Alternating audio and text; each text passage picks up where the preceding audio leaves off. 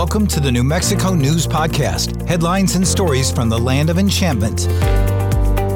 Brought to you by KRQE. Here's Chris McKee and Gabrielle Burkhart.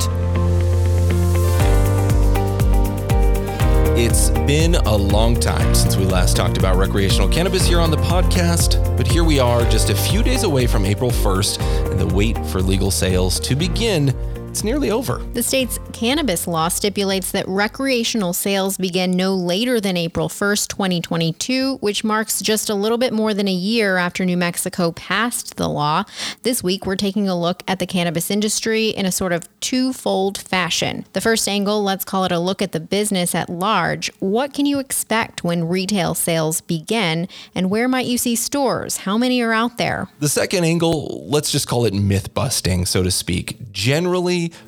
what are the state's cannabis rules and what can and can't be done when it comes to buying and using cannabis? Also, how will enforcement work for both the state's administrative business regulators and the police officers who are enforcing other elements of the law? Joining us today, Curtis Segarra, KRQE News 13's investigative data reporter, who recently interviewed the leader of the state's Cannabis Control Division and top brass at the New Mexico State Police to talk about how this will all work. Curtis, thanks for being here. Thanks for having me. Always a pleasure. So, Curtis, you recently published this myth busting article online. It lays out some of those frequently asked questions about what you can and can't do under this new law.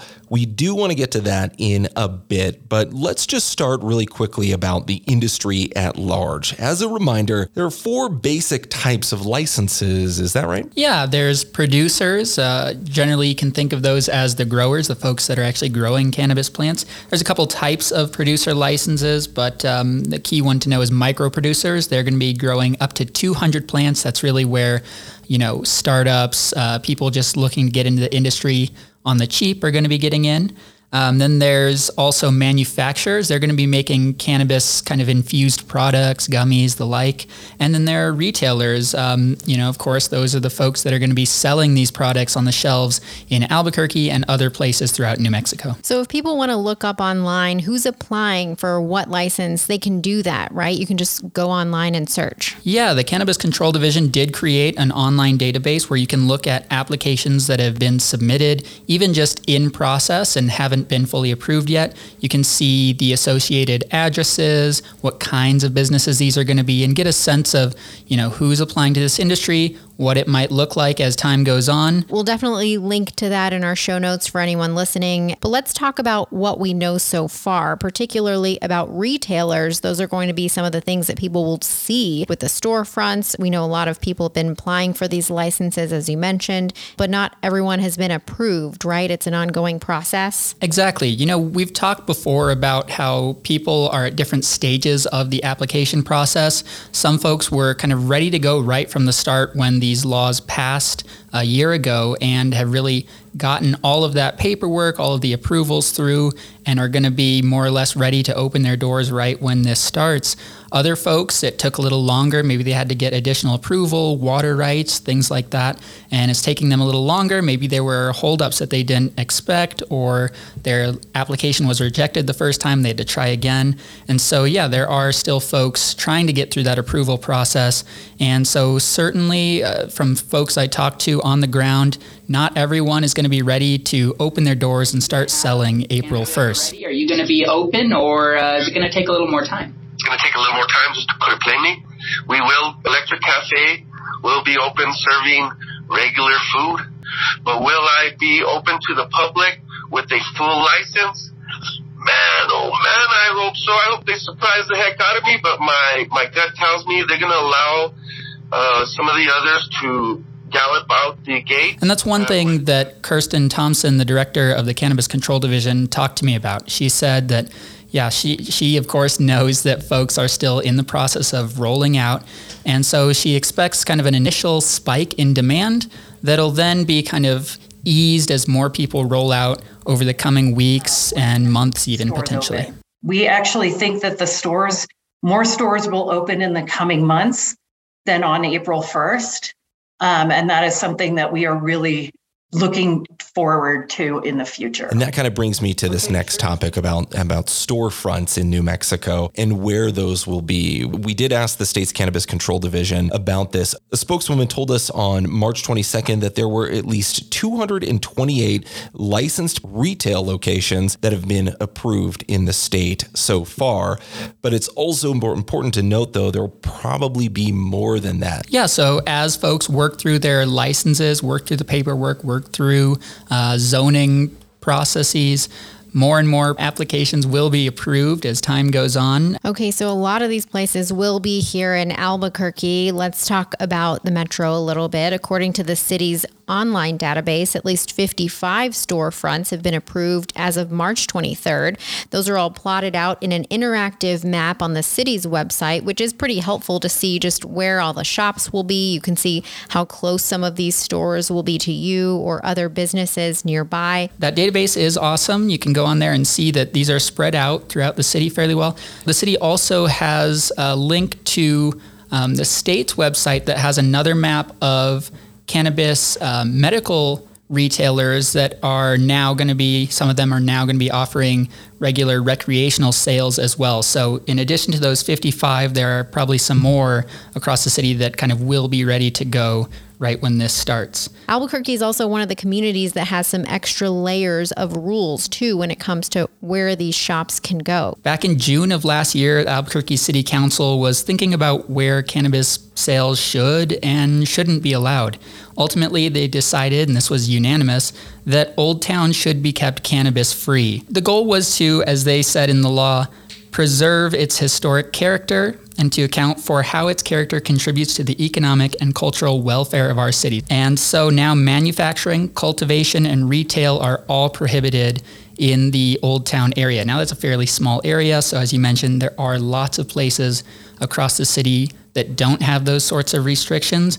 In fact, uh, the city estimated that there are about 10,000 potential retail locations across the city that meet zoning and cannabis business spacing requirements. So, a lot of potential places, but that doesn't necessarily mean there's going to be businesses at all of those, of course. And one of the other layers on top of the city's Old Town rules is just that these cannabis businesses can't all be right next door to each other. Some of them do have to be a distance apart. I think 600 feet from another cannabis retail location, 300 feet from a school or daycare facility. So, there are some distance separation requirements. And we've heard producers talk about that. There are challenges there, especially if you want to be located, you know, in a strip mall where you, the rent is cheap, it's easy to get the location, but there might already be another business that has an application in. Going to create a little bit of conflict. Yeah, first come, first serve sort of thing for a lot of these places. Exactly. And some of the producers I talked to said that, um, you know, that seems like a fair system, but uh, does again create a challenge if you're not first in line. One of the questions I had about recreational cannabis retail as well is which communities will you not see it in, so to speak? I'm thinking about this with the bigger population centers in mind. I think there's a sort of easy way of thinking about this sometimes is that you just won't see it in the smaller communities who maybe might feel more conservative. But at least what we've seen is that is not necessarily the automatic case. Um, according to the state's database of all these approved cannabis retail shops, we can get a sense of at least some of the really tiny communities where cannabis retail is expected to begin. To be clear, this database is always changing. This isn't all of the small communities, but we wanted to highlight at least a few of these. And one of them that stood out to me is the Texas connection, notably. There are several small communities near New Mexico's places where a lot of Texans go to New Mexico towns or really close to the border. Gabby, you can elaborate yeah. a little more on this. So, Texas is, of course, a state with no recreational cannabis law. So, here in New Mexico, shops already have approval in Alto, a small town just north of Ruidoso, which is an area we know thrives on out of state tourism, particularly people coming in from Texas. Anthony has at least two shops that have state approval so far. It's literally right on the Texas border, just north of El Paso. We have at least five stores that have approval in the area of Sunland Park and Santa Teresa, close to El Paso as well. And then east of Clovis, again, right on the Texas border, at least two retail locations have approval to set up shop in Texico. Texico is an example of a, of a city just like literally right on the border. Some of the other small communities where stores are expected to open, those include Madrid, that's a tiny, kind of old timey mining town, also big on tourists just outside of Santa Fe. Jal is also one of the most remote communities in southeast New Mexico. They have a population of a little more than 2,000 people, and we know that at least one shop is slated to open there with approval from the state. The state tells us there are 508 licensed premises for cannabis businesses in New Mexico. Of those 228 licensed premises, they've been set aside as retail locations. And those places we expect again will open over time. Just because April 1st hits doesn't mean that they're going to be open for business, so to speak. The state does not keep track of the opening day for these shops, retail places, manufacturers. They just give them the license and say, do what you will. Hopefully, that gives you a high level view of what business will be looking like entering day one of sales on April 1st. In just a moment, let's get to the myth busting, a look at some of the rules that will be enforced or maybe not enforced. Curtis is going to give us a breakdown on all of that.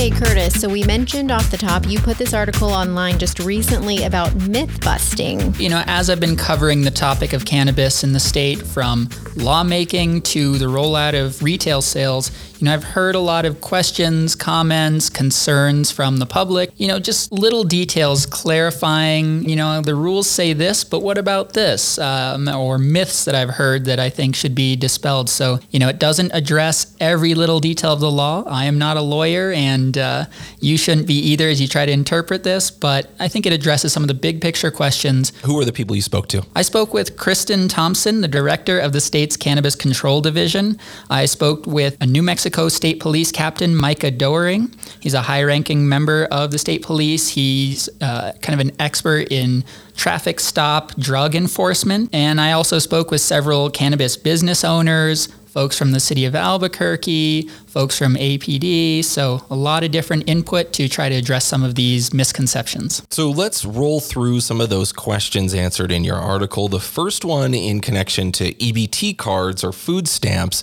This always gets big highlights whenever we talk about the state benefits and how they get used because there are clearly rules. So, the question being could someone use an EBT card or food stamps to buy cannabis? Thompson with the CCD was very clear on this. No. Um, remember, those are federal programs, uh, so federal funds. Cannabis is still illegal at the federal level, so you can't use that money for cannabis. She said there's also no state programs, state food or uh, assistance programs that allow it either. So, on both fronts, no, you cannot use uh, food stamps, EBT, the like for cannabis.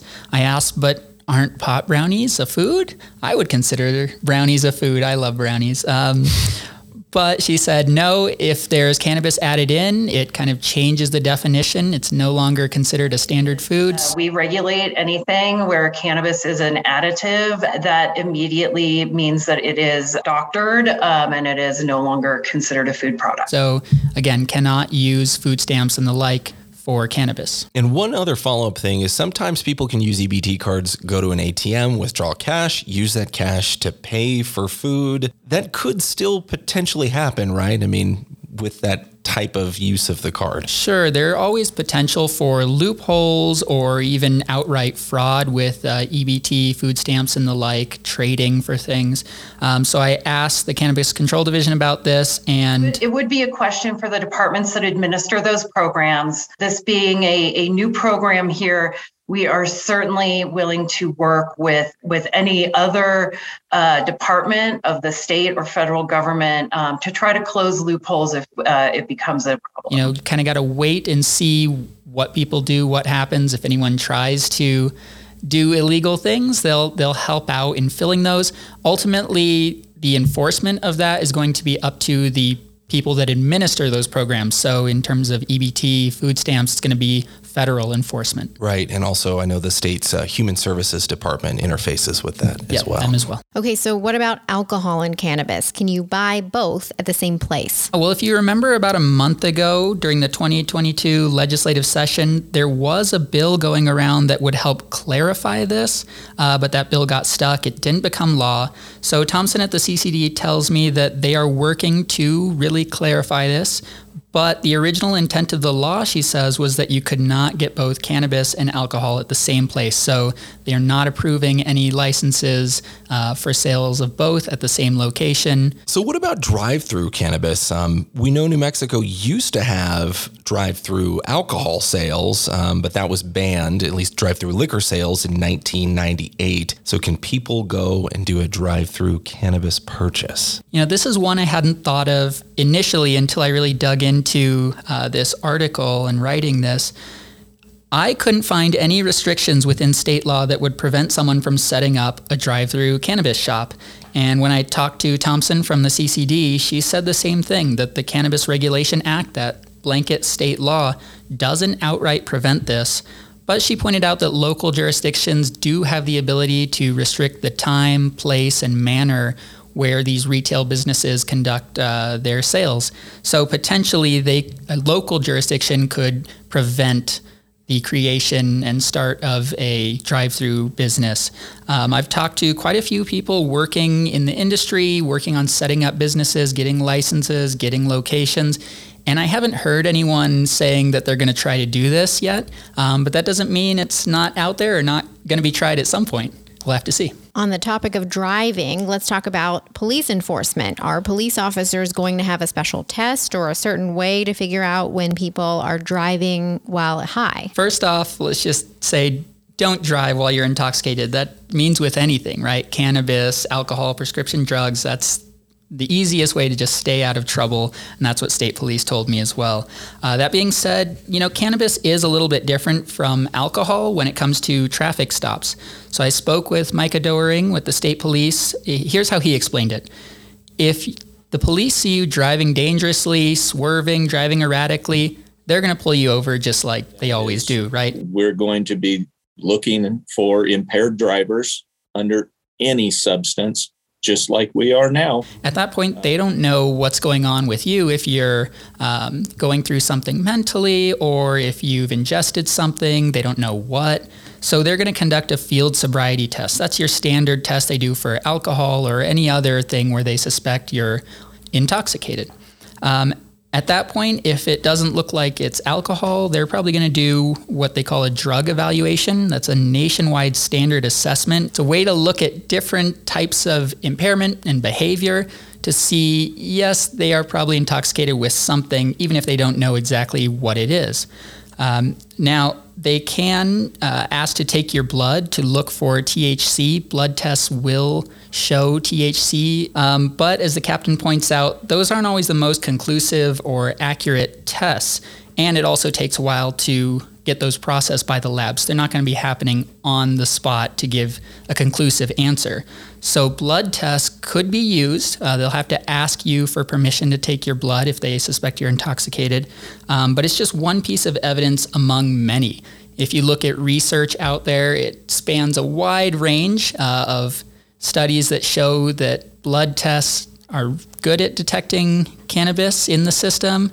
Others that say not so much, or maybe it detects cannabis, but that doesn't mean you're intoxicated, right? There's a wide range of this. And uh, the captain at the state police agreed with that. He said, you know, it's not conclusive, it's not a one size fits all, it's just one tool they can use among many to get their work done and assess if someone is impaired. Just because there's a number, a, a, quantifiable number amount of that substance in a person's blood does not automatically mean they are either impaired or not impaired.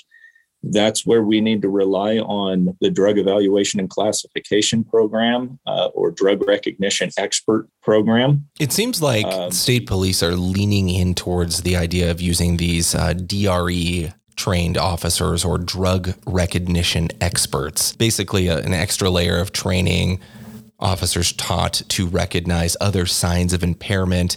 In the past, I know from just even my prior experience reporting on stories like this in Eugene in 2011, I think it was. Um, I did a ride along with an officer who had this special DRE training, and he was one of just a few on the department staff. But there is a DRE training program in New Mexico, right? And they are putting more officers into that. The idea that those officers are more specially trained to find signs of impairment on things other than just the easy one, which seemingly is alcohol these days. Yeah, DRE has been around quite a while. Um, in New Mexico and elsewhere.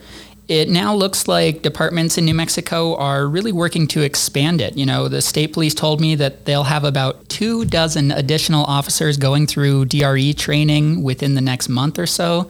APD tells me they're prepared to train more as well. And if you remember uh, in the 2021 special session, you know, lawmakers uh, pass some additional funding for those types of programs. So definitely something it looks like the state is working on expanding. But yeah, you're exactly right. It's an extra layer of training that officers would have that helps them recognize different types of intoxication to make the necessary arrests, write-ups, ticketing, all of that. And I should say the New Mexico DRE program is pretty active on social media. They have a Facebook page where they talk a lot about the work that they do. And it's clear that in their trainings, they're training officers from all around the state. So you're seeing officers from Los Lunas, from Anthony, Albuquerque, other places get this training. We'll put a link to their work here in our story here. It, it's a very uh, good program, in our opinion. We support it wholeheartedly. Uh, and we use it at every opportunity to properly sort out impaired individuals versus non impaired individuals, or those few cases where they need medical attention, not police attention. DRE officers, um, it makes me think of special units. Are there going to be special units, say with state police or APD, trained on how to recognize cannabis impaired driving? Well, I didn't talk with every police department across the state, of course, but uh, you know, the state police and here in Albuquerque, it looks like they don't have immediate plans to create a brand new unit to really expand that kind of enforcement. Uh, the, the sense seems to be that they've been checking for you know illegal cannabis use uh, since even before recreational use was a thing, right? Of course. Um, so they're going to kind of keep doing what they're doing. They said they're aware that this could change some things, but until they see exactly what happens, they're going to do what they've always done, which is work to enforce the laws are, that are on the books, and they don't have any plans to do anything drastic at this point. So it sounds like police know things are bound to change, and we've talked about like you know, potential ways that it could change in previous episodes of the New Mexico News podcast. But exactly how and what will change is something it seems like they'll gauge as they go. You know, I think some people are optimistic that there won't be too much new crime, especially related to retail sales. Thompson from the CCD says that she doesn't think there'll be really any issues in terms of increased burglaries. She says those types of businesses are safe. Cannabis businesses, um, statistically, uh, and this is well documented, legal cannabis businesses are uh, are much safer than a bank, than a jewelry store, um, regardless of the amount of cash that may or may not be on the premises. Um, they are statistically safer um, and have are less crime associated um, out front or inside um, than other large cash businesses. And remember, those businesses do have to have a lot of extra security just to get through the licensing process, things like cameras, a security plan. So, you know, to some sense, they are uh, kind of extra safe. APD, on the other hand, told me that they've heard from police in other jurisdictions that there is potential for increased violence, especially due to the nature of these businesses, right? They have a lot of cash on hand. They have uh, cannabis, which is potentially an easy to move product. So, you know, no one's exactly sure what's going to happen, but uh, everyone's kind of keeping their eye on the situation as it develops. Okay, another just frequently asked question or a question I know you've you've had before when it comes to smoking in public, parks, outdoor open spaces might see more cannabis use. Can you smoke at a park? Short answer is no. But remember, there are different kinds of parks, right? National parks, that's federal land. That would be, um, you know, White Sands National Park, for example. Because it's federal land, cannabis is illegal at the federal level. No smoking allowed there, no cannabis use allowed. At city parks, again, no. Generally speaking, um, smoking, even of cigarettes, is banned in city parks. And they're trying to clarify that this includes cannabis. Recently, City Council was working on some ordinances related to clarifying that. They postponed a vote, uh, so we'll see if that eventually goes through.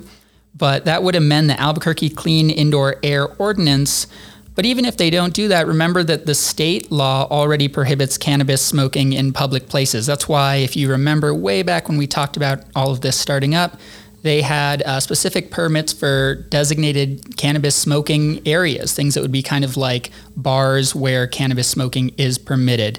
And then, of course, smoking is permitted in your private residence. So, broadly speaking, public places not allowed. Lastly, I wanted to talk about supply. Of course, April 1, we know, is the day when sales go out there. Uh, it's something new, so there's always the potential that, right, there's a bunch of lines right out the door. But will there be enough cannabis for New Mexico? I know producers have talked about this over the last year since the law was passed and their feelings on whether or not they would have enough. Yeah, if you've been following a lot of people on social media or just hearing what producers are saying, a lot of them feel like no, there's going to be to some extent some sort of shortage. But opening day might be a bust for some retailers. They're worried a low supply might not meet demand. What we have today is what we're going to serve the market with. Is it going to be enough to serve the complete market? The answer is no. On day one, it's going to be a challenge, and it's going to be a challenge for as maybe as long as nine to 12 to 18 months. Um, that's partially because of it's hard to just get your business set up, right? A lot of application permitting process. So, as we talked about earlier in this episode, that uh, you know, a lot of business that we're hoping to be ready to go by April 1st won't quite make that deadline. Might take them a few more months. Um, Kristen Thompson with the Cannabis Control Division uh, says that there will be this initial spike in demand. Um, there might be some lines, some potential shortages at, at individual businesses, uh, but she expects it to not be too drastic. We anticipate that the, the demand, um, there will be initial excitement, and, and we expect a stabilization within the industry uh, relatively quickly um, compared to um, some of the very first states that came online. Um, so uh, that is a place we're hoping to get to rapidly. Um, um, the- so it's hard to say, but a lot of the producers I spoke to kind of predict there will be some sort of retail shortage. So, when the supply runs low, will a certain portion be saved for medical purposes so that they for sure have supply? If you remember, that was written into the original Cannabis Regulation Act. Um, that the businesses had to maintain a portion of their product for medical use, and that there were certain uh, abilities that the Cannabis Control Division had to kind of place restrictions on businesses to ensure that. So, uh, Thompson from the CCD says they're going to remind businesses that 20% of their current product does need to be reserved for medical cannabis patients. Um, and the state law allows them to allows the cannabis control division to take additional examples. They can even incentivize increased production if there turns out to be a real big shortage. But they're I think they're kind of waiting to see how things play out before they do anything like that. That's what it really feels like with this whole law is that April 1 is this day that we've all been waiting for, but the interviews that I heard you do with uh, the folks in state police and over at the cannabis control division, it really does feel like everybody is giving that same common answer. We'll wait and see. We'll wait and see. We'll yeah. wait and see, which is a little weird to me, just knowing that there are so many other states out there that have dealt with the ramp up and startup of uh, an industry like this. But at the same time, you know, New Mexico is unique, just like any other state is unique in opening up its doors to this. So, there is a little bit of an element of wait and see. Yeah, even from the public, just kind of, well, we, we know, you know, what could happen, what might happen, how it's supposed to work, but really how it, you know, impacts our community. This brand new industry is coming to our state, and we will wait and see. Curtis, thanks again for giving us uh, some insight, some frequently asked questions and answers on the show today. We appreciate it. Thanks for having me, as always. Thanks.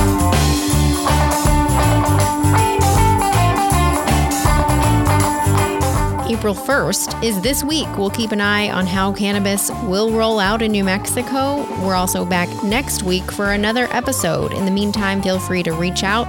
Um, you can contact me via email, gabrielle.burkhart at krqe.com and gburknm on Twitter. You can reach me at chris.mckee at krqe.com. That's through email. And then on Twitter, I'm at Chris McKee TV. Thanks for listening.